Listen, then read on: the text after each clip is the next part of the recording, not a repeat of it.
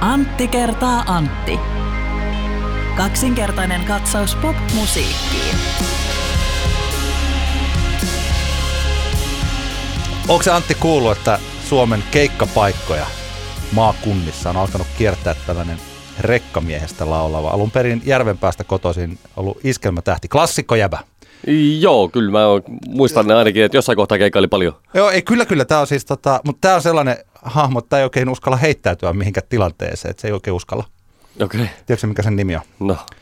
Matti Esto. Minä otan nyt hieman kahvia. Niin minäkin.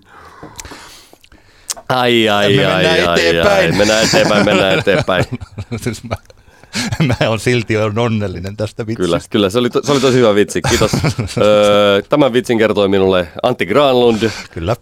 Ja minä olen Antti Hietola ja sinä kuuntelet Antti kertaa Antti, kaksinkertainen katsaus popmusiikkiin podcastia.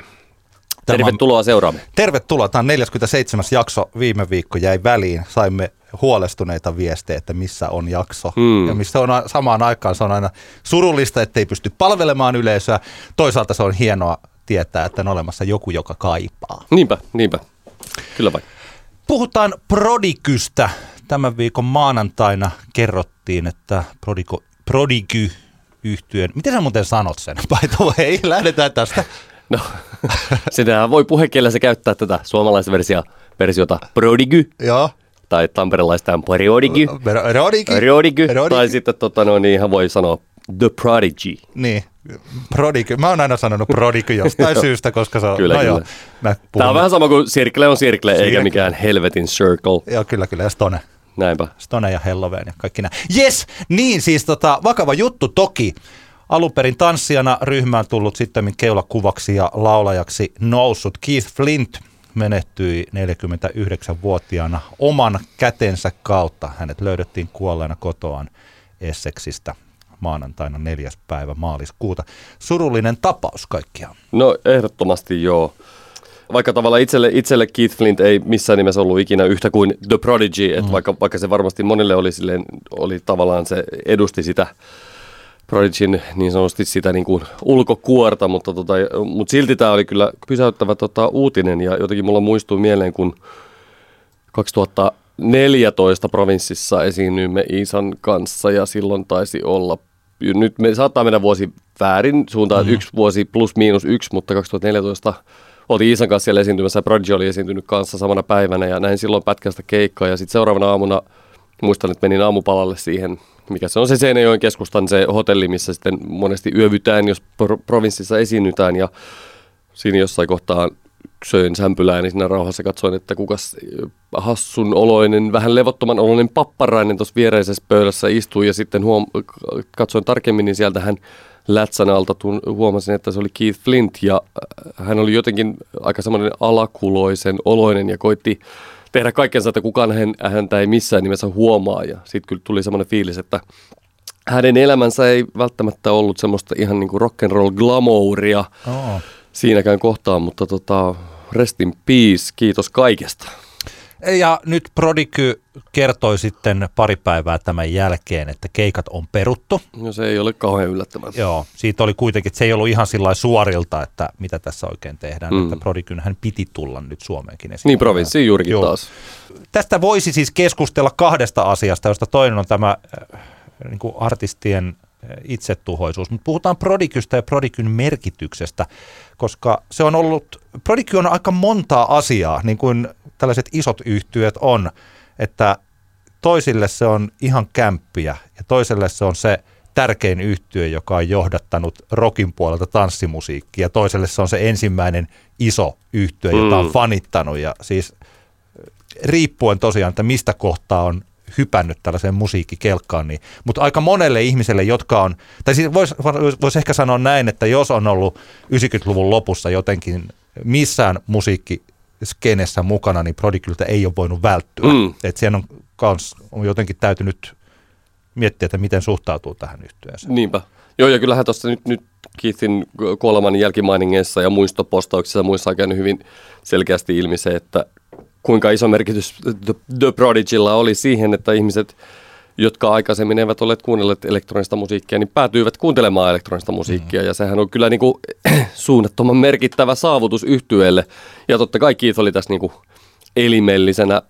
elimellisessä roolissa siinä, että jengi kiinnostui elektronisesta musasta. Ja kyllähän niin kuin itselleni kävi oikeastaan juurikin näin. Että kyllä mä muistan, että ekan kerran, kun se oli varmaan MTV:n Partyzone-ohjelma silloin joskus 92 tai 93, kun silloin ekan kerran näin sieltä Everybody's in the Place-videon, ja sitten jotenkin se, kun siinä videolla sitten nämä Leroy ja Keith Flint vaan jorailee niin kuin kadulla, niin kyllä se oli jotenkin semmoinen aivan täysin uusi maailma siitä, että tämmöinenkin voi olla niin kuin tavallaan bändi, tämmöistä voi olla musan tekeminen, että siitähän välittyy niin kuin semmoinen ilo ja riemu ja into ja kaikki semmoinen, joka oli tavallaan hyvin toisenlaista, minkälaiselle musiikille itse oli aikaisemmin niin kuin altistunut, joka oli lähinnä vaan niin kuin kitaravetosia rockbändejä. Mulla oli tuohon 90-luvun alun aikaan, niin kun minä olin tämmöinen niin sanottu tietokonenörtti, vaikka samaan aikaan pelailin kaiken maailman jääkiekkoa joukkueessa, oli tällainen. Mutta mä olin myös tietokonenörttiä tässä demoskenessä mukana ja tein trackerillä musiikkia kotona ja tällainen. Niin sen kautta jotenkin, kun kuunteli Prodigyä ja sitten kuunteli omia juttuja ja mietti, että tämä on kyllä niin hyvän kuulosta kamaa, että tässä demoskenepuuhassa kukaan ei ikinä pääse tähän. Tämä siis, että Prodigy on niin hyvää, niinpä. Mutta jotenkin mä peilasin sitä siihen, että vaikka mä kuuntelin siis lähinnä heviä tai punkkia tuohon aikaan itse, niin sitten kun rupesi tekemään sillä trackerillä ja noilla, niin kuin, vaikka jos niillä yritti tehdä jotain hevi- tai punk-biisejä, niin ne oli lähinnä vitsejä. Niin. Et sen takia rupesin itse tekemään jotain tuollaista, siis mä oon siis teini-ikäinen jotain, niin kuin 14-vuotias, niin yritin tehdä erilaisia biisejä, niin kyllä vaikka toi, mikäs biisi se oli, Voodoo People, Poison, ne olisi sellaisia, mutta muistan, että ne jotenkin, että ne kuulosti ihan kipeän hyvältä. Ne kuulostaa, mä nyt kun kuuntelin vaikka Music for the Jilted Generationin läpi, niin se on kestänyt aikaa mielestäni aika hyvin. On todellakin kestänyt aikaa, ja täytyy sanoa, että Prodigyn debyyttialbumikin, vaikka se on tavallaan hyvin semmoinen ajassa kiinni oleva proto-reivi-albumi, niin mun mielestä sekin on kestänyt aikaa todella hyvin. Totta kai mä ymmärrän, että jos jonkun mielestä se estetiikka on vaan silleen vanhentunutta, mutta mun mielestä ei ole. Mutta joo, sä oot ihan oikeassa, että Music for the Jilted Generation oli upea vallankumouksellinen albumi, on sitä edelleenkin. Ja kyllä mullekin, vaikka tosiaan, tai mulla se meni juurikin niin, että se oli se ensimmäinen albumi itselle kanssa Prodigylta, joka kolahti. Ja sen jälkeen mä oikeastaan vasta sitten löysin Experiencen myöhemmin. Eli kyllähän se niin kuin... Kyllä se tulee olemaan semmoinen albumi, mitä vielä 100 vuoden päästä muistellaan, että kylläpäs kolahti lujaa. Ei siinä mun mielestä ole tyyli ehkä yksi huono biisi, ja se on se Their Law, joka oli mun mielestä silloin jo vähän semmoinen käppäneen yritelmä yhdistellä heavy rockia ja elektronista musiikkia. And pop will eat itself. Totta. Fiitti. Kyllä. Toi Out of Space-biisi siltä ekalta levyltä oli, muistan, että se oli pienehkö Music Television hitti. Se on varmaan ollut eka biisi, mikä mä oon Prodigyltä koskaan kuullut. Ja jotenkin pidin siitä, koska siinä on se kuitenkin tää tämmönen reggae-poljetoinen poppikertsi. Kyllä. Niin se oli helppo ymmärtää. Niinpä. Mutta siis kyllä toi 90-luvun loppupuoli ja Tampereen Y-O-talo, siellä oli 2 sellaista biisiä, jotka mä muistan, että se niin kun räjäytti sen paikan. Ja mä en tiedä nykyään, siis sä kun olet DJ, niin vieläkö tuolla klubeilla niin tämmöiset parikymppiset, 20-25-vuotiaat, niin vieläkö ne joskus riehuu sillä lailla töniä ja tekee sen kauhean niin kuin pitin siitä tanssilattiasta, vai onko se vaan sellaista niin kuin tanssahtelua? Kyllä, sitäkin tapahtuu, mutta musta vähän tuntuu ainakin, se vähän riippuu. Vaikea verrata sillä tavalla, koska ainakin musta tuntuu, että mitä nyt itsekin vaikka ollut soittamassa levyjä paljon, niin se on ehkä vähän naisvoittoisempaa se porukka, joka sinne tanssilattialle menee. Ja musta tuntuu, että Tämä on tosi vaikea, tämä on ihan tämmöistä mutua, koska tästä, jotta voisi yleistää ja sanoa jotain niin kuin sääntöjä, niin pitäisi ehkä olla tutkimustietoa tästä, mutta jos mä nyt muistelen näitä aikoja, mistä sinäkin puhut Tampereen Y-O-talolla, niin ehkä jätkiä oli vähän enemmän tanssilattialla ja DJt ehkä soitti enemmän musaa jätkille, niin. Kun taas nykypäivänä ainakin oma lähtökohta on ollut vähän pidemmän aikaa semmoinen, että on parempi soittaa mimmeille, koska jos soittaa mimmeille, niin sit ne jätkät kuitenkin varmasti tulee sit niinku perästä sinne. Ehkä tässä on jotain pientä sävyeroa, ja mä en usko, että mä oon ainoa DJ, joka tällä tavalla niinku suhtautuu hommaan mutta joo, mä tiedän, mitä sä tarkoitat se, kun tanssilattia silloin räjähti. Koska oli kaksi biisiä, jotka mä muistan, siis tää on pelkästään muistikuvat, hataria muistikuvia, ja se ei ollut Firestarter, vaan se oli Breathe, oli niin Prodigyltä se sellainen, että rupeaa kylkiluita sattuu, kun ajatteleekin, kun oli siellä. Ja toinen oli sitten toi Rage Against the Machinein Bulls on Parade. Et kaksi sellaista, niinku tosi, että nyt tiedetään, että nyt kun mennään tuonne riehumaan, nyt on ihastuttava. Ihmiset niin kuin kieriskelee siellä lattialla ja toiset nostelee ylös. Ja se oli ihan niin kuin tosiaan tällaista. Mutta oliko Prodigy sulle iso tai tärkeä bändi? Oli.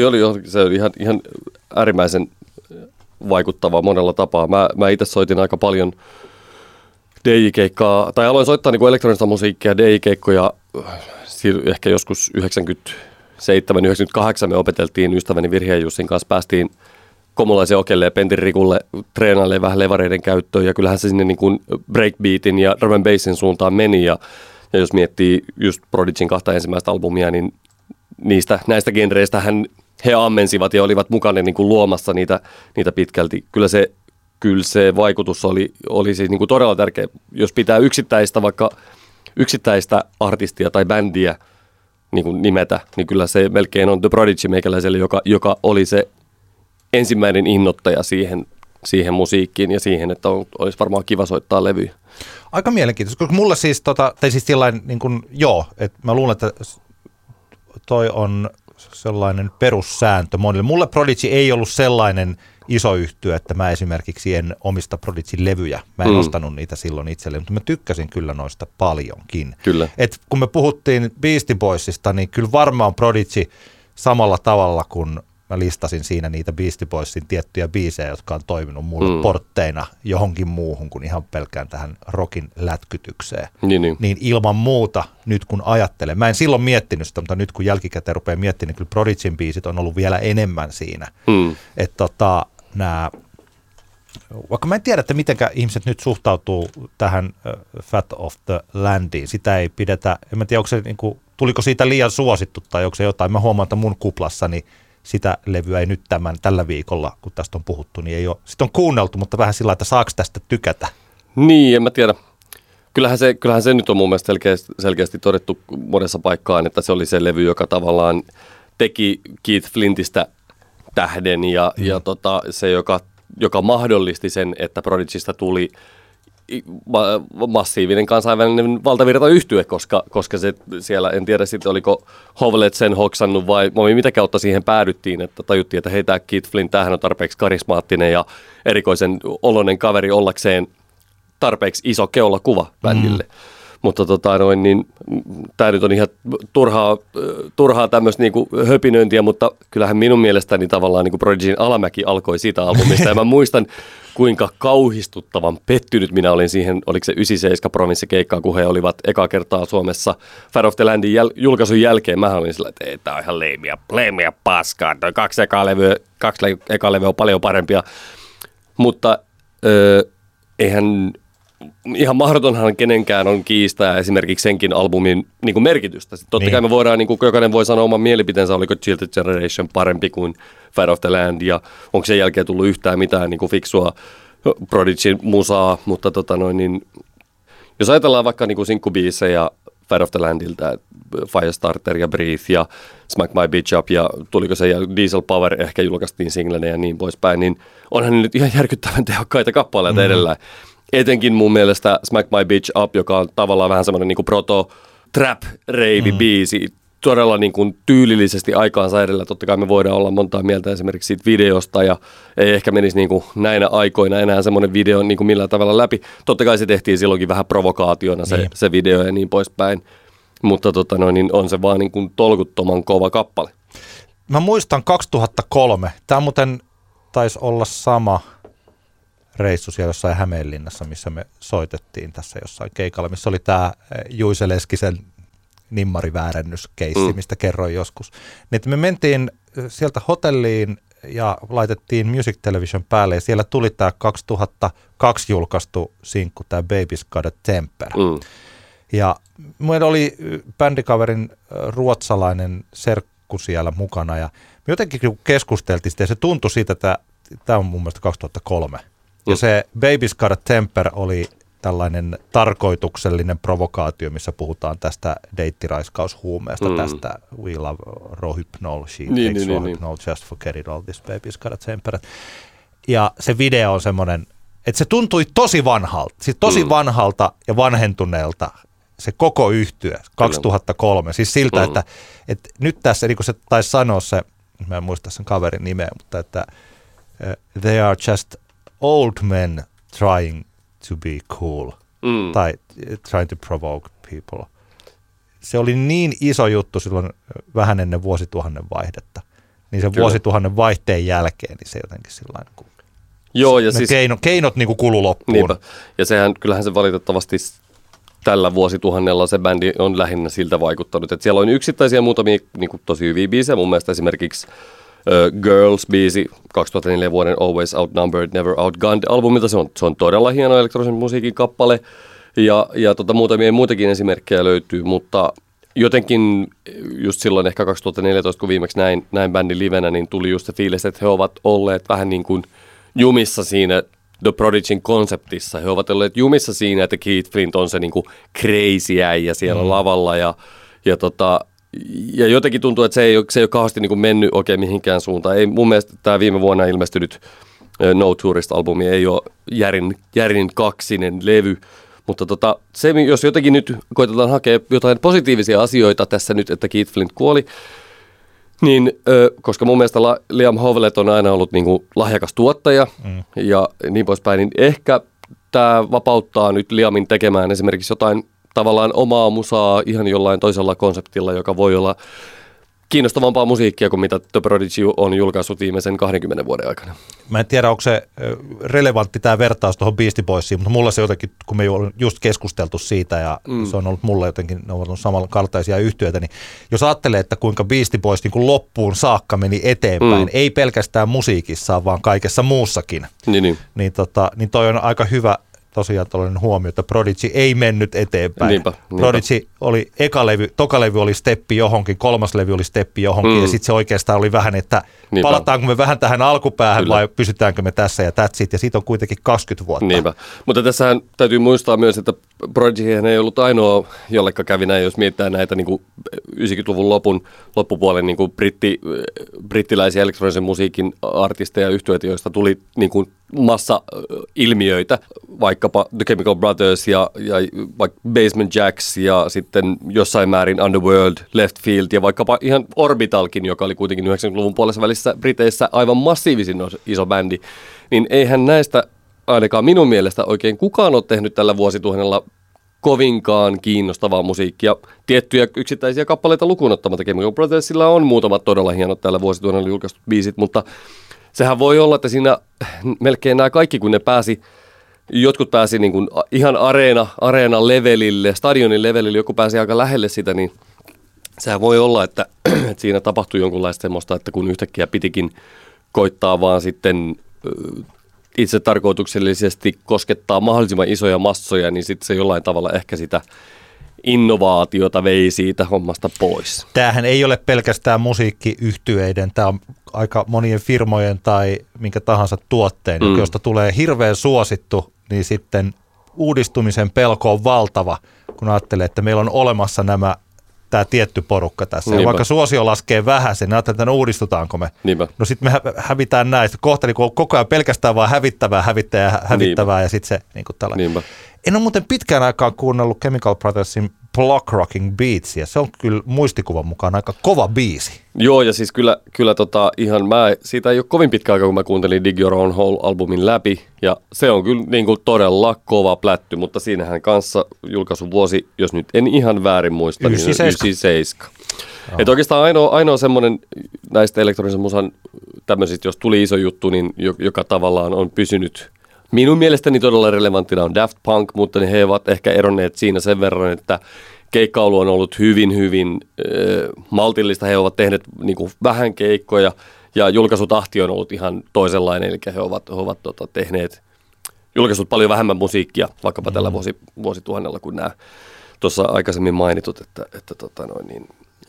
katsotaan nyt, mutta joo, ehkä saa nähdä mitä. Mä jotenkin toivon kovasti, että Liam Howlett jatkaa musan tekemistä.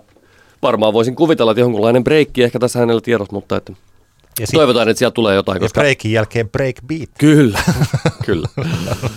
Näihin tunnelmiin, mutta joo, rest in peace, Keith Flint.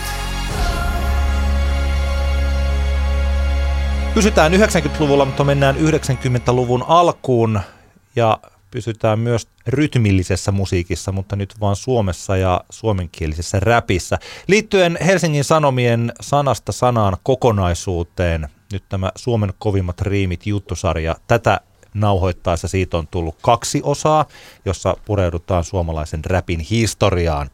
Ja tässä ensimmäisessä osassa käydään läpi Njassaa, Raptoria, MC Nikke T:tä ja näitä ensimmäisiä askelia suomalaisessa rap-musiikissa. Juuso Määttänen tästä kirjoittaa. Ja tämä on saanut aikaan nyt ainakin tietyissä piireissä keskustelua siitä, että mitä Raptori oli. Nyt mä en tiedä, kuka on Vilho Pirttijärvi. Hän on Twitterissä tuore näkemisen arvoinen twiitti nimellä. Ja hän kirjoitti sangen pitkän tällaisen ketjun siitä, miten häntä kismittää se, että Raptoria, mitä sä muuten sen sanot? Raptori vai Raptori? Kaikki on niin vaikeeta. Ehkä Raptori.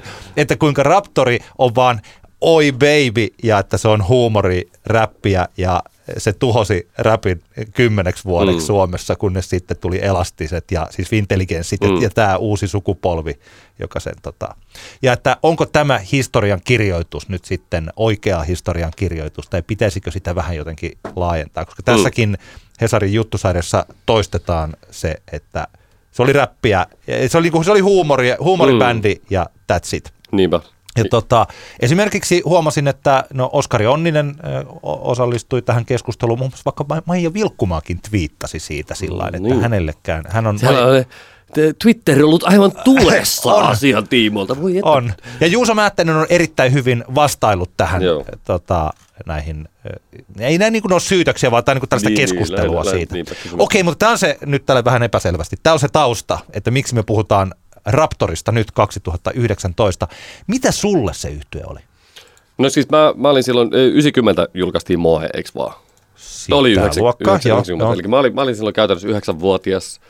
Ja mä muistan sen, että me oltiin jollain luokkaretkellä, kun joku luokkakaveri halusi ihan ehdottomasti kuulla MC Nikke T:tä. Ja se oli tavallaan pälkäneelle, ainakin MC Nikke T taisi tulla tällä tavalla ihan aavistuksen ennen Raptoria. Mutta kun me olimme lapsia, niin me kuuntelimme sekä Nikke T:tä että sitten Raptoria kyllä ihan siis täysin vain huumorimielessä. Jälkikäteen hän on tiedostanut sen, että siellä ehkä löytyy rivien välistä jotain muutakin ulottuvuutta, mutta ainakin meille niin kuin lapsinahan siis esimerkiksi Oi Baby, hän oli riemastuttava biisi. Sen tiedä, koska siinä selkeästi laulettiin härskisti, mutta sitä voi esimerkiksi laulaa mukana, koska siinä ei oikeasti kiroiltu. Niin. On siinä kyllä ryhmäseksi ja pimppa mainitaan. Niin, no juu, mutta kuitenkin tiedätkö silleen, että aika miedosti. Mutta joo, ei mulla se kummempaa. Moe löytyy edelleen vinylinä hyllystä. En ole sitä 25 vuoteen levylautaselle laittanut, mutta siellä se kuitenkin on ja pysyy. Onko Raptori sun mielestä, tai oliko Raptori huumoriräppibändi? No siis tämähän on... Nyt täytyy sanoa, kun siitä on niin kauan, kun viimeksi kuunnellut tälle esimerkiksi Mo'en läpi ja koittanut niin analysoida, niin mun on vaikea nyt analysoida niitä hienoja nyansseja, mitä sieltä niitä vitsilainien niin kuin välistä löytyy. Ja tosiaan, kuten sanoin, niin se oma kokemukseni ihan lapsena oli se, että se oli vain ja ainoastaan vitsimusa. Ihan sama kuin olisi kuunnellut. Siis silloin kuunneltiin, muistan, että tavallaan niin kuin samaan genreen meni vitsikasetit. Tiedätkö, muistatko vitsikasetteja? Semmoisia kasetteja, jossa oli muistan, että Reinikainen julkaisi jotain kasetteja. Reinikaisella oli kassuja, mutta oli silloin julkaisi, niin kuin, tiedätkö, Jope Ruonansuu julkaisi vitsikasetteja. Ja ihan varmasti Ake ja Pirkka-Pekkakin julkaisi vitsikasetteja. Niin nämä oli tavallaan niin kuin samassa genressä. Eli kyllä se niin kuin ainakin minun silmäni ja korvaani silloin näyttäytyi ihan vaan puhtaasti huumorin musana. Joo. Mikä ei välttämättä tavallaan, mä en sanoisin, että se automaattisesti sen pitäisi johtaa siihen, että sitä arvotettaisiin jotenkin turhemmaksi kuin sitten vaikkapa niin sanotusti hieman vakavammin tehtyjä räppijuttuja, koska räppiähän se oli anyway. Mä olin 6. luokalla silloin, kun olikohan se, nyt kun mä piti tsekata, että mikä tämän EPn nimi oli, vuonna 1990 ilmestyi Kohella Oi Pluto, jossa oli esimerkiksi Oi Baby ja Tuhansien sulojen maa. Ja Tampereella Radio 957 soitti Raptoria silloin, ja toi Tuhansien sulojen maa -kappale oli sellainen, jonka tämä iskulinja, me pidämme Sulo Aittoniemestä, me pidämme Sulo Aittoniemestä, me pidämme Sulo Aittoniemestä ja valehtelemme paljon.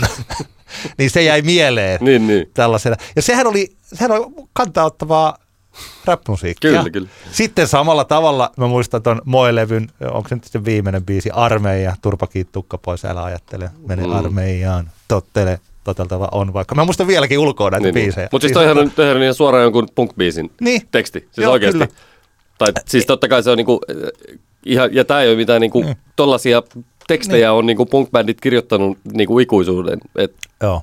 Ja sitten siellä on Esko A, joka ei kerro Esko Ahosta, vaan tästä Esko Almgrenista, joka halusi sensuroida kaiken. Et siinä oli jos haluat tissejä telkkaan, tule sinäkin Esko meidän kelkkaan. Se varsinkin nykyään, kun flowta kuuntelee, niin se flow on tällainen niinku Reino Helismaalainen, Juise Leskismäinen, siis sen tyylinen flow, ja se riimittelyhän tulee sieltä, eikä se ei ole sellaista, kun nyt vertaa johonkin Asaan tai Paperiteihin tai Pelfaceen, niin tästä nykynäkövinkkelistä se tuntuu tosi vanhentuneelta ja niinku hölmöltä se riimittely, mutta ei se siihen aikaan, ei ollut mitään muuta kuin ton tyylistä. Mä olin siis 6. luokalla, kun toi tuli, ja sitten 7. luokalla, siinä oli kesä, ja välissä tietysti, ja kun menin 7. luokalle uuteen kouluun Kaarilaan, niin tuntui, että koko koulu kuuntelee Raptoria. Niin.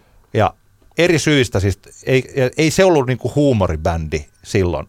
Ainakaan mä en pitä, tai sitten mä olin jotenkin aivan niinku pihalla kaikesta, että koko muu koulu oli jotenkin mukana tässä vitsissä, ja mä sitten en muista tai tajua sitä. Niin. Mutta se 7. luokka oli oikeasti sellainen, että tokihan tuolla oli niitä hauskoja videoita, esimerkiksi se, mä nyt muistan, onko se just toi Raptori-biisi, niin se musavideo, joka soi tai näkyy jossain, niin siinähän ne niinku hölmöilee. Ja se oli, että siinä oli hauskuutta mukana ja se oli hölmöä musiikkia. Mutta jos oli vähän aikaisemmin ollut vaikka joku Pädin ja Ryydin ehtaa tavaraa. Se meni sama genre tavallaan ainakin meikäläisille. Mutta kun mulle se ehkä ei ollut aivan silloin, mutta mä oon ollut 6-7-luokkalainen, en tällainen viiltävän musiikillisen näkemyksen harjoitellut keski-ikäinen mies, vaan ihan niin kuin vasta kuuntelee sitä, mitä kuuntelee. Ja se, mitä sitten tapahtui, oli, että se tapahtui tosi nopeasti. Siis, että Raptori oli aivan kipeän suosittu, ja sitten kun oltiin 8. luokalla, niin Raptori oli täysin ohi. Niin. Se oli niin ohi kuin voi olla, kyllä. Että kukaan ei enää kuunnellut sitä. Ja siihen tilalle tuli siis, Tampereelle mulla on sellainen taas tämä niin kuin pelkästään omakohtainen kokemus, että hip-hop löi läpi silloin, kun mä olin 8. luokalla. Ja se löi samalla tavalla, että kun tultiin 8. luokalla syksykouluun, niin äkkiä ostettiin ruutupaitoja ja lippalakkeja ja leveitä farkkuja. Ja kyllä, oli helppo olla hip-hoppari tai hoppari. Ja Raptori ei kuulunut mitenkään enää siihen. Sitten rupesi tulemaan, osa rupesi kuuntelemaan jotain Public Enemyä tai jopa NVAta. Ja siis sellaisia niin sanottua oikeata räppiä. Kyllä. Ja tämä Raptori oli lasten musiikkia. Niinpä. Mä muistamme itse asiassa siis Vuosaaren Santerin, eli DJ Sane, pitkän linjan tamperelainen DJ. Joo, mehän oltiin siis luokkakavereita 9-luokkalaisista vielä lukion ekalla, niin joskus me juteltiin paljon musiikista, tultiin tosi hyvin juttuun silloin jo, vaikka mä olin enemmän tosiaan niin kuin heavy punk-tyyppi ja hän taas tykkäsi räpistä ja teki tätä DJ-hommaa, mutta aina silloin niin kun me keskusteltiin biiseistä ja musiikista ja jotenkin mielestäni ainakin, mulla on sellainen muistikuva, että me arvostettiin toistemme musiikkimakuja, vaikka me ei niin hirveästi tykätty ehkä niistä toisten, mikä on tällaiselle ehkä 15-16-vuotiaille aika poikkeuksellista, että Kyllä. Se oli tosi hieno. Niin mä joskus puhuttiin siitä, että mikä on niin tärkeimpiä levyjä, ja tämä on varmaan niin 9-luokalla, että Sane on sanonut, että Raptorin Moe on ollut hänelle niin tärkeä. Niin. Ja mä ajattelin, että oli sellainen niin tosi, onko se tosissaan, että ihan oikeasti, että onpa mielenkiintoista, että joku voi nyt 2 vuotta sen hirveän boomin jälkeen vielä myöntää, että Moe on hyvä levy. Mutta että tämä mun mielestäni, sitä on mä en ole räppiskenä sekä näissä mukana, että se oli niinku 6-7-luokka, se oli niinku lapsille niin iso juttu, ja sitten se oli tosi ohi, ja kukaan ei oikein uskaltanut sitten siihen 10 vuoteen koskea tuohon suomiräppiin, koska se oli semmoinen samanlainen ilmiö kuin joku, mä en tiedä mihinkään sitä voisi verrata, johonkin leipäkoneeseen. Niinpä. Tai letkajenkkaa, johonkin semmoiseen, joka on hetken juttu ja menee sitten tosi fidget spinner. Niinpä. Että jos nyt joku sanoisi, että hei, tämä fidget spinner on tosi hieno juttu, niin se tuntuu siltä että tämähän on huumoria tämä fidget spinner. Näinpä, mutta se ei ehkä ole yhtä paljon siinä Raptorissa itsessään, mutta en mä tiedä. Näin minä tämän näin. Kyllä. Mä alkuun vähän ihmettelin tätä, kun tämä Vilho ja sitten muut tavallaan nosti tätä keskustelua esiin, koska tavallaan oma näkemys oli ollut se, että se oli huumoria, mutta sitten kun tätä asiaa vähän niin kuin mietti pidemmälle, niin kyllä siinä on niin kuin semmoinen pointti, että minun mielestäni se, että Raptori teki semmoista musaa kuin se teki ja se tuli niin hirvittävän suosituksi hetkellisesti, niin se oli tavallaan semmoinen yksi kriittinen semmoinen askel niin kuin suomenkielisen rap-musiikin kehittämisessä. Ja se oli ehkä semmoinen askel, jonka oli pakko tapahtua, jotta myöhemmin on voinut tapahtua Fintelligenssit ja sitten kaikenlaiset, mitä ikinä on niin kuin tapahtunut sen jälkeen suomenkielisessä räpissä, mahtavat ja kornit jutut, mutta se oli tavallaan niin kuin semmoinen välttämätön paha niin sanotusti. Ja jotenkin ehkä olisi toivonut, että tässä Hesarin tässä Suomen kovimmat riimit -jutussa olisi ehkä analysoitu vähän enemmän sitä, että tätä juurikin, tätä näkökulmaa, että se, tiedätkö, tarvittiin jonkunlainen alkusysäys. Ja nyt se sitten vaan oli Raptorin ja Pääkkösten kaltainen huumoripitoinen dance-räppi. Ja miksi se sitten oli just semmoista musaa, niin ehkä voidaan ajatella, että se oli siihen maailman aikaan semmoinen luontevin tyyli tuoda suomenkielinen rap-musiikki massoille. Ymmärrätkö mitä mä meinaan?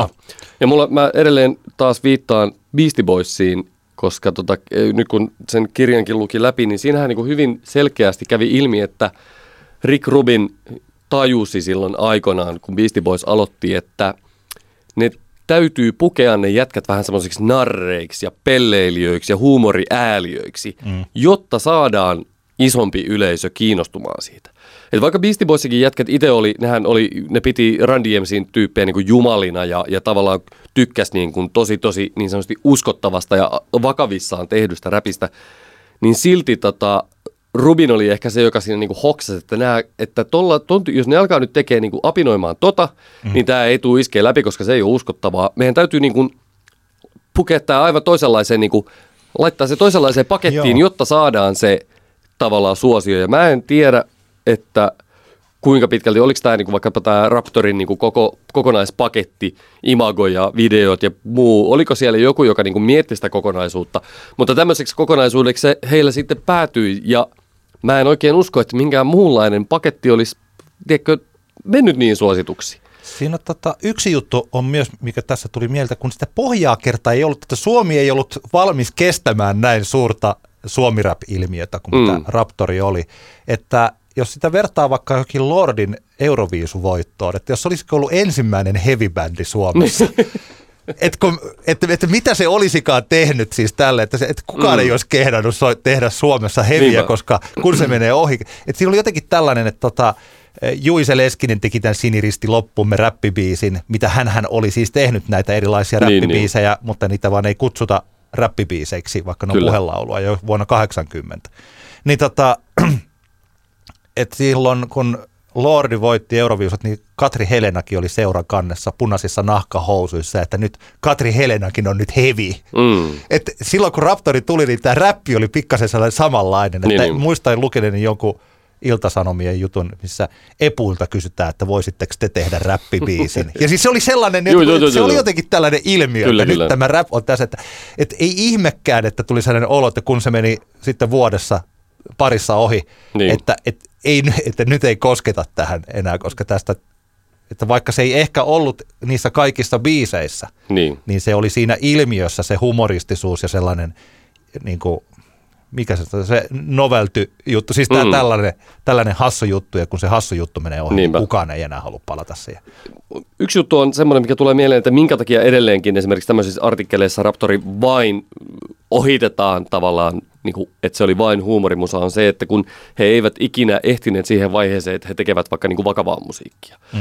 Ja sen takia se on tavallaan, Raptori itsessään on helppo vaan, että se oli, niin kuin, se oli vaan huumorijuttu, ja sillä ei ole kovinkaan paljon painoarvoa. Sitten jos mietitään vaikkapa Nikke T:tä, eli Niko Toiskallio, joka on sittemmin tehnyt paljon laadukasta ja niin kuin hyvinkin vakavaa rap-musaa ritarikunnan riveissä ja sitten soolona, niin eihän häntä niin kuin semmoisena huumorityyppinä niin kuin enää niin kuin pidetä millään tavalla, vaikka hänenkin musansa oli samalla tavalla semmoista niin kuin tavallaan aika helppoa alatyylihuumoria pitkälti.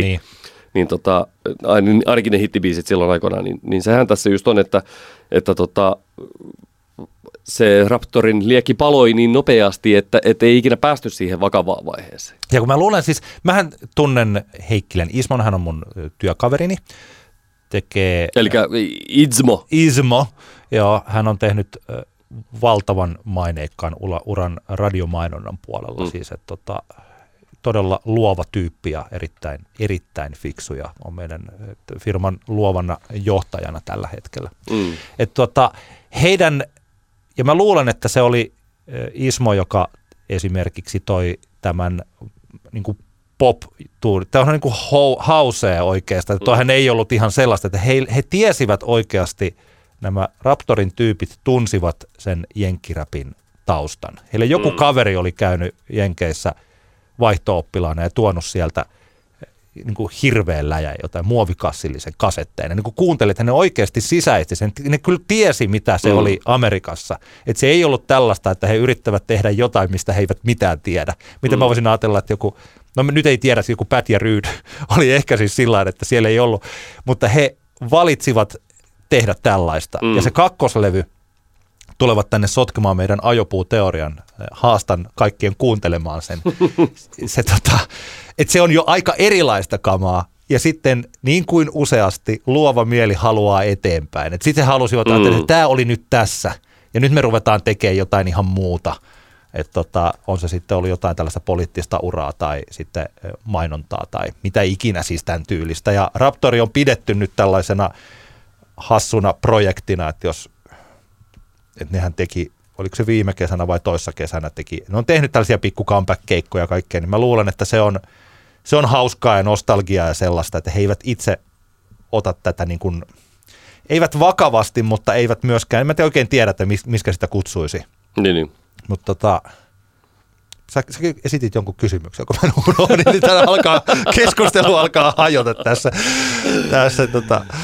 Niin siis joo, että siis se ehkä pointti on se, että nämä henkilöt eivät ole sellaisia minun nähdäkseni, että he olisivat koskaan halunneet tehdä koko elämän uransa Raptori-yhtyeessä ja viedä sitä eteenpäin ja tehdä Raptori-nimikkeen alla näitä asioita, vaan se oli yksi hauska juttu ja siitä Moe-levystä tuli aivan kipeän suosittu ja kun se sattui olemaan nyt varsinkin, kun räppi on muuttunut niin hirveän suosituksi ja isoksi, niin tässä kohtaa yritetään miettiä, että mitä se Raptori oikein oli, ja tämä meidänkin keskustelu on niin, sitä miettimistä, että mitä se oikein oli, ja mun mielestä on ihan, että se tarina, että se oli vaan tällainen hetkellinen huuma, niin kuin tosiaan, että se oli niin kuin bad ja rude, niin se ei ole koko totuus. Se ei missään nimessä niin ole. Mun mielestä löytyy vielä tästä semmoinen yksi yhtäläisyys tuonne niin Jenkkilän päähän, jos ajatellaan sitä, että niin sanotusti Raptori tuhosi Suomi-räpin 10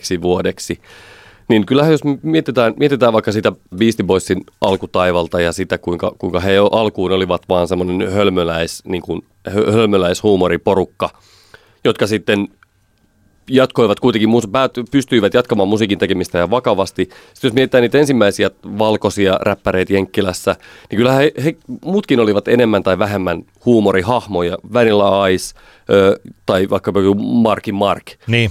Elikkä kyllähän nämäkin voidaan ajatella, että kun puhutaan jenkkiläistä valkoihoisten tekemistä räpistä, niin kyllähän niin kuin Beastie Boys, Vanilla Ice, Marky Mark tavallaan jossain määrin ehkä tuhosi sen homman aika pitkäksi aikaa. Ja sitten kun vasta, sehän oli aika pitkä ja semmoinen ihan täysin niin kuin mahdoton ajatus, että tulisi vaikkapa jälleen kerran suosittu valkoinen räppäri. Niin. Sehän oli tietenkin vaan ajan kysymys, milloin se tapahtui, mutta aika kauan siinä meni. Eminem tuli alkuun, mutta sekin tuli ensin täysin sillä huumorikulmalla. Sehän oli ihan tavallaan semmoinen vitsiäijähän se oli, vaikka kaikki kuuli jo silloin, että hän oli hirveän taitava.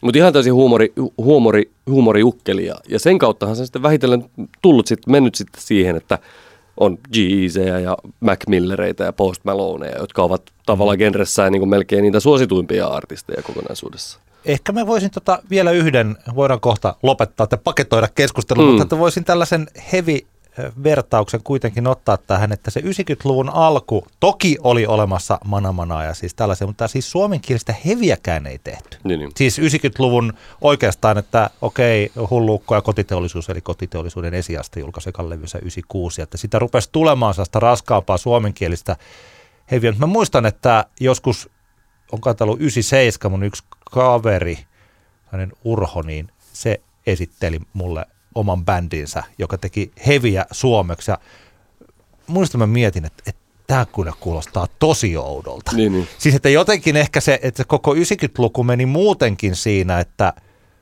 sellaiset genret, mitä ei ollut totuttu esittämään suomeksi, niin niitä ei vaan ollut totuttu myöskään kuuntelemaan suomeksi. Niin. Ja räppi oli niistä yksi. Eli että se ei välttämättä myöskään tämä 10 vuoden kadotus niin kuin ole pelkästään Raptorin syytä tai ansioa. Että se hevit rupesi tulee sitten vasta siinä 90-luvun loppupuolella. Niinpä. 2000-luvun sitten niin kuin vasta lähti, että ihmiset tottu siihen. Kyllä. Joo, ja vielä just silleen, että itse niin vaikeaa kuin CMX:n kuunteleminen itselle onkin, niin kyllähän se täytyy sanoa, että olihan se sillä tavalla niin kuin uraurtava bändi sillä tavalla, että he tekivät. Jos miettii sitä heidän niin 90-luvun alkupuolen niin touhua sen, ihan sen punkkihomman jälkeen, kun he alkoivat siirtymään tavallaan tämmöiseen vähän niin kuin muunkinlaiseen musaan, niin kyllähän he tavallaan olivat aikamoisia uraurtajia siinä. Pyörivät sähkökoneet, vahva heavy biisi. Kyllä. Kunniaa siitä CMX:lle. Joo.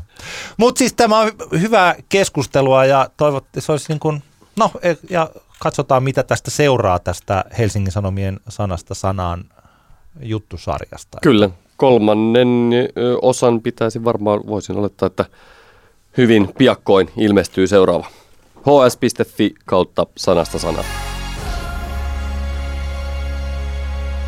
Mennään tämän viikon entoihin, eli älä nuku tämän ohi-osioon. Ja meillä on tällä kertaa hieman musiikkia ja muutakin tässä sitten, niin otetaan tuplana, kun viime viikolla ei tehty jaksoa, niin lähdetään tällä viikolla sitten kaksinkertaisesti liikkeelle ja voisin aloittaa itse tästä suosittelemalla TV-sarjaa, joka on selkeästi monta muutakin ihmistä koskettanut syvästi kuin vain minua. Ja kyseessähän on Ylen Areenasta löytyvä totaalisen erokas MS Romantic, 4-osainen TV-sarja, kotimainen TV-sarja. Jani Volasen ja Tommi Korpelan käsikirjoittama, Volanen ohjaa, ja tämä on siis mun mielestäni, mun kirjoissani, niin tämä on yksi kaikkien aikojen parhaista kotimaisista sarjoista. On. Tällä hetkellä tuntuu siltä, että olisiko se paras, mutta te katsotaan nyt, kun tässä aikaa kuluu. Niinpä. Mutta aivan mestarillinen, tosiaan neliosainen, noin 4 tuntia pitkä kokonaisuus. Kyllä. Noussut myös ilahduttavan katsotuksi. Eka osa on katsottu Areenan kautta jo 400 000 kertaa. Se on varmaan aika hyvä lukema tuossa mediassa. Ja mun kuplassani tämä on sillain, että nyt ei aleta enää kyseleen sillä tuolla, että ootko nähnyt, vaan että kuinka monta kertaa oot ehtinyt jo katsoa Kyllä. sen. Ja tuolla huomaan, että oli kuin ruvettu jo puuhaamaan MS Romantic larppausristeilyjä ja kaikkea, että jaettaisiin roolit, että kuka Kyllä. olisi kukakin. Mutta nopeasti vaan niille, jotka ei ole vielä katsonut, niin katsokaa tämä. Kyseessä on siis 4 jakson sarja, joka kertoo tämmöisen kuvitteellisen laivayhtiön risteilyaluksen risteilymatkasta, joka lähtee Vaasasta tuonne Itämerelle pyörimään ja sen risteilyn aikana tapahtuvista asioista. Ja tämähän on semmoinen tarina, mikä on niinku odottanut, että joku sen niinku kertoo ja kuvaa elokuvaksi tai TV, koska ne meistä, jotka ovat ikinä Ruotsin laivalla olleet, niin tietävät ne, niinku, että kuinka älytöntä se meininki on ja kuinka tämä aikuisten huvipuisto semmoisessa traagisuudessaan on niinku hyvä iskulause. Mä en muista, oliko se Viikkari vai Tallink Silja, joka tätä slogania käytti jossain kohtaa, mutta semmoinenhan te on. Siis mitä? Aikuisten huvipuisto. Kyllä. Ja mun mielestä tämä MS Romantic tavallaan juurikin näyttää sen, että kyseessä on usein aikuisten surupuisto. Mähän olen ollut laivalla, koska olen Iskelmäradiossa ollut töissä ja vaikka nyt en enää ole, niin kuitenkin silti kun on ollut tämä Iskelmä-synttäriristeilyä, niin minähän olen esimerkiksi tällä vuosikymmenellä ollut varmaan 10-11 kertaa Kyllä. laivaristeilyllä. Että mä luulen, että konkari, mulla on aika... tiedät mistä löytyy parhaat mestat. Kyllä. Toi on samaan aikaan ihastuttava, naurattava. Välillä se on jotenkin tosi surullinen. Siis sillä, että mä jotenkin symppaan niin paljon tavallisia ihmisiä, kyllä. niiden kanssa aina välillä. Siis mä en tiedä, mikä on tavallinen ihminen. Mikä on siis, sinä olet tavallinen, kaikki on tavallisia ihmisiä. Kaikissa on se, jokaisesta tyypistä on helppo kaivaa, tai ei välttämättä helppo, mutta jokaisesta ihmisestä voi kaivaa sen tosi humoristisen aspektin esiin. Kyllä, niin ja kukaan meistä ei oikeasti ole parhaimmillaan 5 ison oluen ja 3 salmaripaukun jälkeen. Sehän on tavallaan ton sarjan semmoinen... Niin kuin yksi tärkeimmistä viesteistä. Ja se, mitä mä toivon, on se, että minä esimerkiksi ja ehkä joku muukin kiinnittäisin vähän huomiota vaikka omaan alkoholin käyttöönsä tämän sarjan nähtyään, koska se on se juurikin tuo viesti, että kuinka älytöntä se on, että vedetään liikaa viinaa. Nämä hahmot, siis mun suosikkihahmoni, harmi, että siinä on tämä pikkupoika mukana siis sillä, että sehän on tietysti se juuri koskettava hahmo, jos on alkoholia nauttivat vanhempi, tai onneksi ei ole vanhempi, vaan on Eno, jota Santeri Kinnunen mestarillisesti esittää. Ja niin se on aina tosi surullista, että on olemassa lapsi, joka on aikuisen vastuulla, aikuinen juo viinaa. Siinä ei ole mitään hauskaa, mutta ne tyypit, siis tällainen vanhan liiton tietäjät, jotka istuu baaripöydässä ja illasta toiseen käy läpi niitä samoja tietovisajuttuja. Ja kunhan 3 olutta on saatu naamariin, niin mistä tahansa aiheesta voi keskustella. Ei mitään rajaa siitä, että mikä aihe on. Onko tähtitiede vai kastematojen ruoansulatus vai niin Wigwamin kokoonpano 70-luvun loppupuolella, ihan kaikki aiheet menee läpi. Ja mulla on kyllä ihan sama, se oli mulle se ehkä se koskettavin siinä se hahmo, tai siis semmoinen, joka ehkä eniten vähän silleen ai saakeli. Niin. Ja käytiin tästä kaverin kanssa vähän keskustelua tästä, että kenenä näet itsesi. Ja mä tajusin, että toihan sarjahan on just ehkä semmoinen, että kun siinä on niin paljon niitä hahmoja siinä ehkä katsoja miettii, että kuka minä pelkään olevani, tai kuka minä pelkään, että minusta tulee. Ja tämä Santeri Kinnusen hahmo oli kyllä meikäläiselle semmoinen, että se on tavallaan, mä herään, mä painajaisissani minä olen se tyyppi. Ja tietenkin se johtuu just siitä, kun itsellä on lapsia.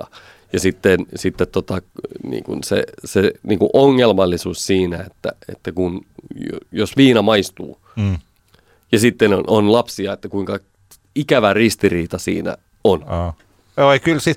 Ehkä tuossa, mutta jos ajattelee sitä, että sitä voi olla aika montaa näistä, niin kuin romantiikkaristeilyn kingi Kaide, siis keulaaja perä menee välillä vähän sekaisin, mutta toivottavasti ei naisissa.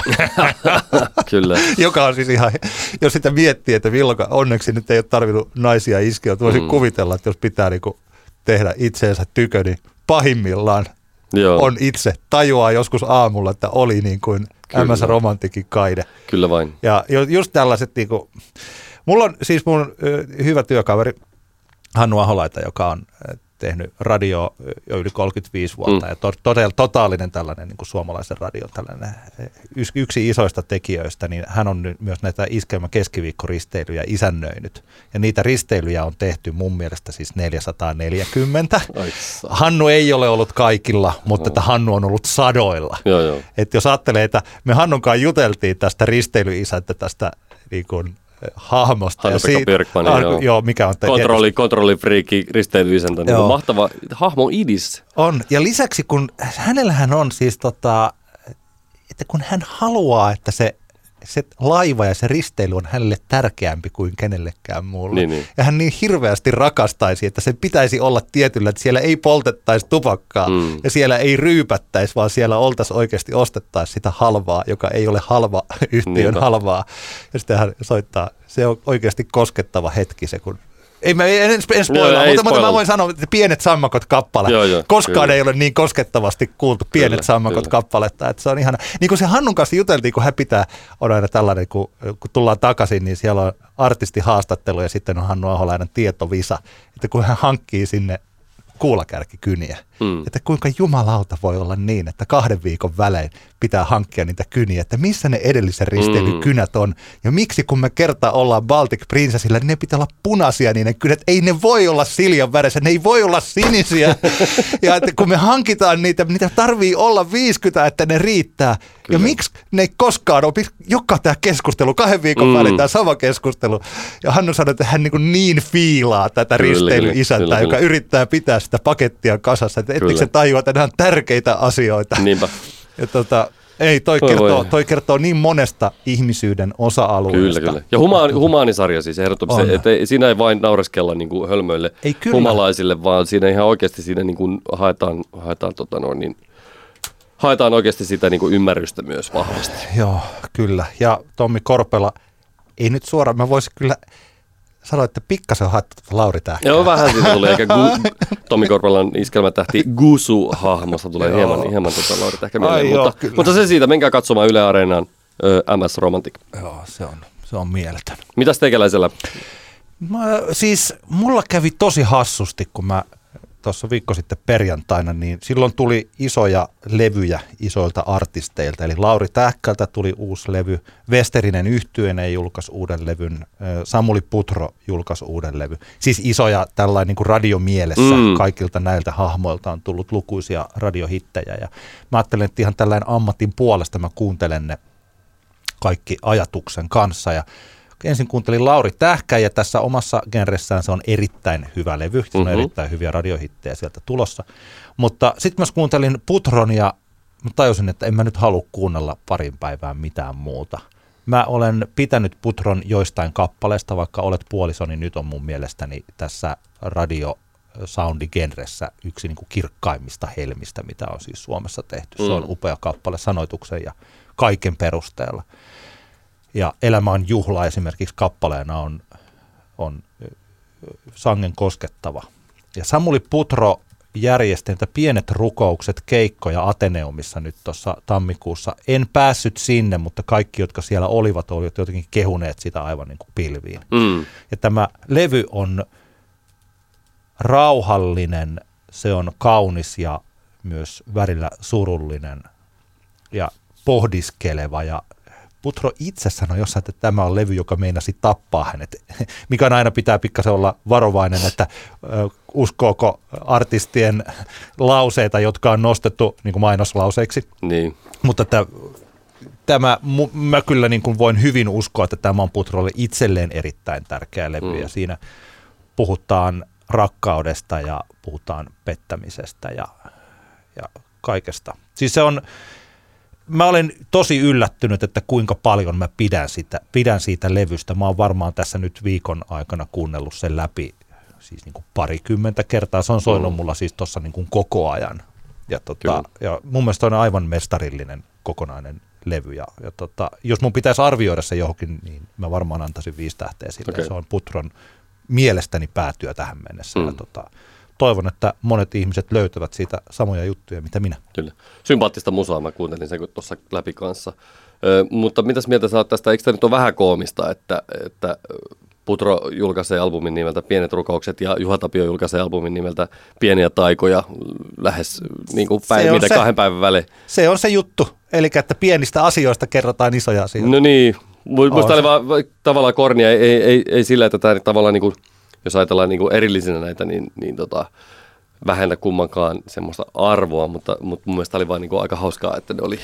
Että olisiko nyt sitten tämmöinen, että nyt tavallaan kun tietenkin aina pitää hakea vähän niin kuin eri juttuja, niin kuin eri kulmia hommaa, niin tässä mä nyt sattuu sama muistio lähtemään sekä Juha Tapiolle että Samuli Putrolle siitä, että pieni on kaunista. Nyt mä en ole ihan varma, toki Juha Tapiohan on tehnyt tätä aina, eli että hänen lauluissaan lauletaan pyykkien kuivumaan ripustamisesta vaikkapa ja siitä, että räjähdyspisteessä tästä Samuli Putron Pienet rukoukset. Se on semmoinen, että mä aina välillä jotenkin tässä olen sen kappaleen sanoitukseen, siis ennen kuin sitä kappaletta on julkaistu, niin samaistunut jo, missä puhutaan, että jos Eurooppa ja Yhdysvallat siinä samassa olisi räjähdyspisteessä, ei vaan välittäisi. Ja olisi jossain mökillä ja antaisi koiran juosta itsensä nukuksiin ja katsoisi peilikuvaansa jostain vesitynnyristä, mihin on satanut täyteen vettä, eikä vaan välittäisi. Kuinka ihanaa se olisikaan. Se oli ehkä tekstinä semmoinen, mikä sieltä itselläkin ensi kuulemalla pompsahti. Joo, ja toi Yö peitti sinut tällaisena niin kuin se pettämisen kuvauksena, kuinka samaan aikaan tässä niin kuin, että tahdoin sut heti ja samaan aikaan jotenkin jo on surullinen siitä, että tässä tulee tällainen petos. Ja aamulla toivon, että niin kuin se sanoo tässä kappaleen tarinassa, sanoo, että ai kiva, että sä löysitkin jo kahvia, mutta tarkoitin, että häivyin jo. Ja silti siinä palataan siihen, mutta silti tahdoin sut heti. Et se on todella, siis mä tykkään Putrosta ja yhä enemmän ja enemmän. Tämä Pienet rukoukset liittyy ehkä tässäkin siinä, että kun Jeesuksella on, tässä on myös tätä uskonnollisuutta muuten, että kun Jeesuksella on niin kuin isoja rukouksia tällaisia, että miksi minut hylkäsit ja kirkossa ollaan, että ne on niin kuin tällaisia, niin tässä ollaan niin kuin mahdollisimman pienten asioiden edellä, joka voi olla juuri tämmöinen, että se koira juoksee itsensä niin nukuksiin. Se on niin pieni asia tässä elämässä ja siitä tulee jotakin isoa. Kyllä. Juu, minä rakastan tätä levyä. Kyllä, kyllä. Yhdysvallat mukaan lukien pois räjähdyspisteessä, niin ei vaan välittäis. Ei vaan välittäis. Ei. Sitten seuraavana haluaisin ensinnäkin kritisoida Spotifyta ja huutaa pilvelle siitä, että kuinka ärsyttävää on se, että kun laittaa Spotifyn hakukenttään kirjoittaa stereo, niin sieltä tulee ensimmäisenä tämä, josta ollaan puhuttu meidän podcastissa aikaisemminkin, tämä suomalainen stereo Halo Helsinki spin-off-yhtye. Mä voisin kuvitella, että kulttuurillisesti merkittävämpiäkin stereoalkuisia tai yhtyeitä. Niin kuin Stereolab. Esimerkiksi tai ihan mitä tahansa muuta, mutta selkeästi nyt on jollakin tavalla vähän tätä hakualgoritmia vähän niin kuin enhanssätty, että se stereo puskee sieltä ekana. Ja mihin tämä liittyy? Tämä liittyy siihen, että M-yhtyettä on todella rasittava hakea Spotifysta, koska sehän ei tarjoa sitä, niin kuin sä laitat M, niin eihän pelkän M-kirjaimen sinne, niin sä niin kuin joudut scrollailemaan siellä artistilistassa jonnekin 5568 000 niin kuin sijalle. Olen huomannut saman. Ja sitten mä joudun aina, kun mä haluan kuulla M-yhtyettä Spotifysta, mä joudun sitten kirjoittamaan M ja väliä, esimerkiksi Tehtaan tyttö tai muuta, ja sitten se vasta tulee sieltä. No anyway, tää on niin kuin mä otan välihuomautukset. Tämä on myös siis bändin nimeämiskysymys, että jos esimerkiksi antaa bändille nimeksi Nude Boys, niin sitä on kiva googlailla sitten kavereille. Näinpä. Mutta kyllä mä silti sanoisin myös, että jos M on geneerinen bändin nimi, niin on myös stereo tavalla. Tiedätkö, tämä on mun pointti tässä. Selkeästi jotain toimenpiteitä on tehty, että stereo hakusanalla ensimmäisenä tarjotaan meille Halo Helsingin spin-off-yhtyettä stereota. No niin, mennään itse asiaan. Haluan puhua, minun toinen äänto on M-yhtyeen helmikuun puolenvälin jälkeen ilmestynyt Näytä missä asun -albumi, joka on bändin siis kakkosalbumi. Ja ääntöbiisiksi mä nostan albumin päättävän Puolipilvistä säätäkappaleen, joka on ihana kaunis, aika semmoinen klassinen ballaadi. Ja jotenkin mä tajusin, että mikä tässä M-yhtyeessä ja Minja Koskessa artistina viehättää on se, että tämä on tavallaan niin kuin, jos tämä vertautuu mulla aika paljon Jonaan tavallaan Minja Kosken hahmo. Etenkin tämä tässä viime Puolipilvistä säätäkappaleessa kuuluu. Tämä voisi periaatteessa olla Jonan esittämä biisi myös, aivan hyvin. Tai Jona voisi esittää tämän kappaleen omalla tavallaan ja se olisi Jonaa. Mutta kun Minja Koski ja M sen esittää, niin se on M-yhtyettä hyvin vahvasti. Ja nämä tavallaan, niin kuin tämä Minja Kosken M-hahmo ja Jona ovat tavallaan toistensa vähän semmoinen, vaan vähän niin kuin semmoinen yin ja yang tulee mieleen, että Jona on semmoinen universumia rakastava, ulospäin suuntautunut, niin kuin tiedätkö, laulu fraseeraa paljon ja tyylittelee laulussa paljon. Minja Koski taas laulaa minimalistisesti. Tuntuu, että se on yksinäinen henkilö pienessä huoneessa, joka laulaa ehkä itselleen ja salaa saattaa toivoa, että joku kuulee sen mun laulun. Ja Jona taas, ymmärrätkö mitä mä meinaan? Joo.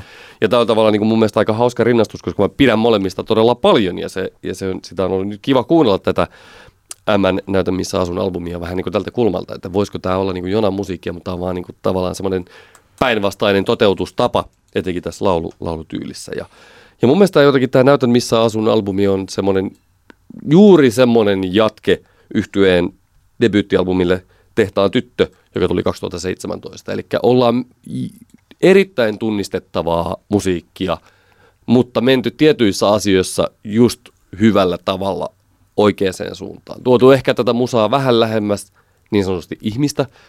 Minjan laulusoundi on ehkä vähän luonnollisempi tässä, vähemmän efektiä ja vähän ehkä semmoinen niin kuin enemmän, sanotaan näin, että jos tämä Tehtaan tyttöalbumi oli tämmöinen niin kuin hahmolevy, niin musta tuntuu, että Näytän missä asun, olisiko tämä levyn nimikin pieni sellainen vertauskuva, että tässä niin kuin kutsutaan kuulia, että hei, tällainen mä oikeasti olen, jos Tehtaan tyttö oli vähän semmoinen, että tässä on tämä hahmo, katsokaa tätä hahmoa. No, hyvä pointti. Niin tämä albumi on ehkä, tämä päästää sinne kuoren alle pikkusen eri tavalla.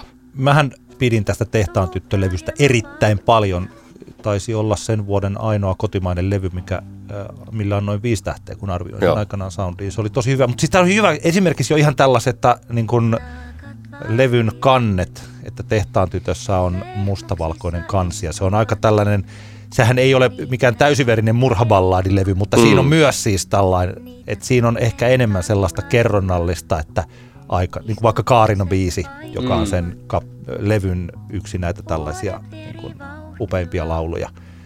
Niin sä olet oikeassa, että tämä on ehkä lähempänä nyt niitä pieniä rukouksia ja pieniä siis sillain, että tällaista niinku pienempää. Joo. Mun mielestä tämä vähän reilu 7-minuuttinen avausbiisi tässä Näytän missä asun -levyllä, juuri tämä Näytän missä asun, niin se oli jo, siis se sanoitukselta, se jotenkin uskomattoman hieno. Kyllä. Se on todella onnistunut. Jotenkin tällainen, mä voisin kuvitella, että varsinkin joskus 90-luvulla, mä olisin ollut just se, joka tulee jonkun luokse, että se joku sanoo, että sä voit jäädä yöksi ja sä voisit varmaan sitten tiskata ja kyllä. Sä voisit ehkä viedä tuon koiran ulos ja mä tein tämän niin. Siinäkin voit laulata just koirasta, Putrakin laulaa siinä. Kyllä koirasta pitää.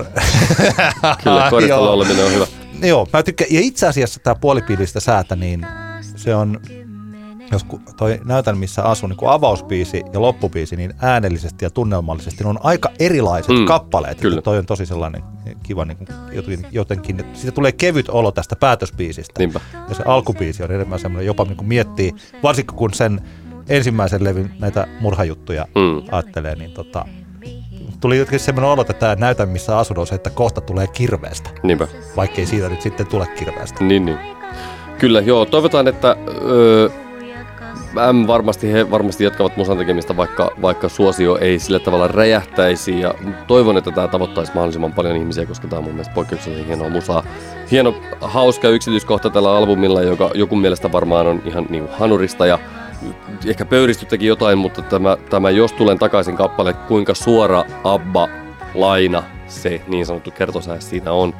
Eli ABBAn Gimme Gimme Gimme, niin rytmi ja sointukierto on yksi yhteen, niin oli jopa pakko kuunnella, että se on jopa samassa sävellajissa. Elikkä, ja sitten totta kai Madonnan Hang Up-biisi, joka sitten taas lainaa ABBAa, niin periaatteessa näistä kolmesta biisistä voisi saada ihan hauskan mashupin.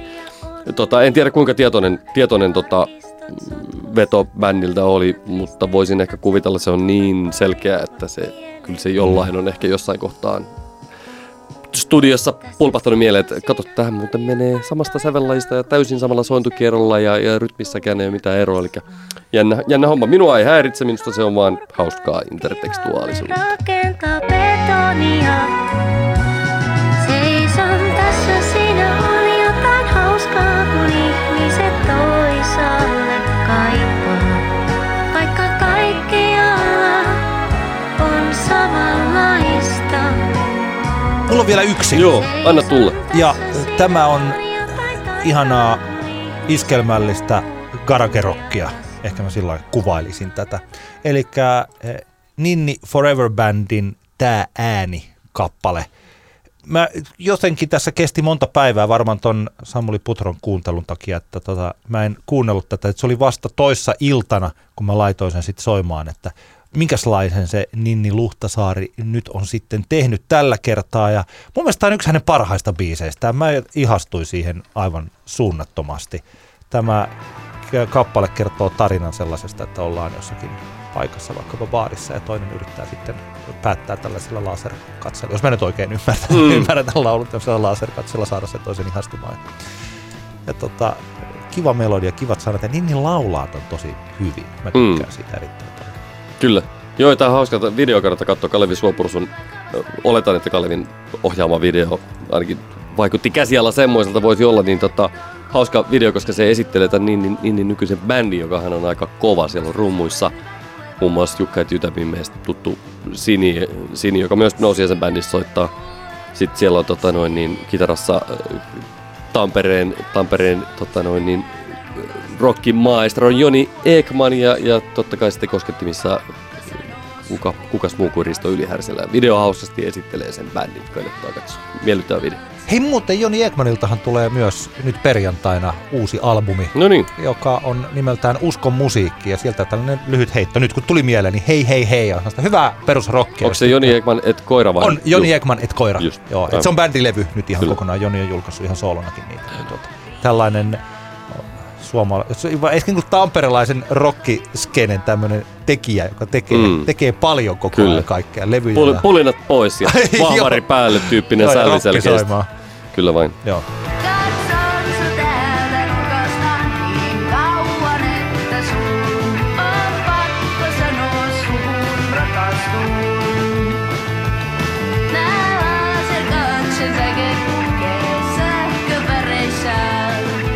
Tässä loppuun vielä muistuttelisin teitä kuuntelijat siitä, että jos olette Tampereella 27.3., niin tulkaa ihmeessä Cafe Art House Kehräsaareen. Meillä on siellä seuraava levyraati silloin ja meillä tuo raatikin vahvistui tuossa juuri, eli meillä on jälleen kerran upea raati muun muassa Deathhawks-yhtyeestä ja monenlaisista muista projekteista tuttu kiippari, saksofonivelho Tenho Mattila. Meillä on tamperelainen kuvataiteilija, tatuoija Kaija Papu ja sitten meillä on bloggari, yritysvalmentaja, tapahtumamarkkinoija Emmi Nuorgam siellä. Eli kova kolmikko siellä vakijäsenen Ville Pirisen seurana sitten siellä. Eli 27.3. kello 19 Cafe Art House Kehräsaari, Tampere. Tervetuloa. Meistä kannattaa tykätä Facebookissa, kannattaa antaa tähtiä, kommentoida, jakaa, tehdä kaikkea sellaista, mikä tekee tästä interaktiivisen kokemuksen, kyllä, niin sanotun pienen rukouksen. Tämä on niistä tämmöinen running gag tässä, joo. Se on. Hei, mä otan vielä lyhyesti, me puhuttiin silloin 2 viikkoa sitten tästä maustetyttöjen rasismikohusta, joka nyt tuntuu, että siitä olisi aikaa niin vuosi. Ikuisuus. Joo, kyllä, mutta että oli hyvä pointti yhdellä kuuntelijallamme, joka suhtautui siihen maustetyttöjen tähän. Tältä maustetytöt eivät ole pyytäneet anteeksi tätä Tein kai lottorivini väärin -biisin alkuperäisen version N-sanan käyttöä ja että on olemassa ihmisiä, jotka kuitenkin pitävät tätä asiaa, jotka joutuvat taistelemaan näiden asioiden kanssa. Ja on tietysti ihmisryhmiä, jotka ovat joutuneet taistelemaan vuosikymmeniä niiden asioiden kanssa. Niin sen takia tämä asia on tärkeää. Ja silloin, kun huomataan, että on, niin kuin mä tulkitsen, tehty, niin kuin toimittu väärin tai oltu ajattelemattomia, niin on syytä pyytää anteeksi ja mennä eteenpäin. Ja haustetytöiltä ei nyt kuitenkaan tällaista anteeksi pyytää ole tullut, niin kuin mä sanoin 2 viikkoa sitten siellä lähetyksessä, koska mä luulin, että tämmöinen oikaisu, että sitä ei ole pyydetty anteeksi ja se auttaisi kyllä siinä tilanteessa. Toki mä luulen, että he ovat jättäneet tämän asian jo omassa mielessään taakse. Mutta tällaista palautetta sitä tuli ja mun mielestä siinä palautteen antajalla on pointti, että tietyllä tavalla semmoinen ajatus, että no joo, siis tää on niin kuin, kun mä tiedän, että jotkut ihmiset syystäkin suhtautuvat tähän paljon suuremmalla intohimolla kuin minä, koska mulla ei ole omakohtaista kokemusta tällaisista asioista, niin tästä syystä se on niin kuin keskustelussakin, niin kuin mä olen ulkopuolisempi kuin sellainen, joka on siinä sisällä. Kyllä. Mutta sen voin sanoa, me soitettiin tuossa 3 keikkaa yhdessä, Iisa ja maustetytöt, ja siinä jonkun verran maustetyttöihin siinä ehdin pintapuolisesti tutustumaan, niin kyllä sen voin sanoa tavallaan rauhoittaakseen ihmisiä, että ei mulla kyllä kauhean vahvasti semmoinen fiilis tullut, että he olisivat jotenkin niin kuin rasisteja kuitenkaan, että se me voidaan, se kulma tästä keskustelusta voidaan ehkä silleen unohtaa, että ovatko he rasisteja vai ei. Hyvä, mennään eteenpäin. Tämä oli Antti kaksinkertainen katsaus popmusiikkiin. Kiitoksia paljon, että kuuntelit. Kyllä, kiitos oikein paljon ja palataan asiaan ensi viikolla. Kyllä. Kiitos, hei. Antti kertaa Antti. Kaksinkertainen katsaus popmusiikkiin.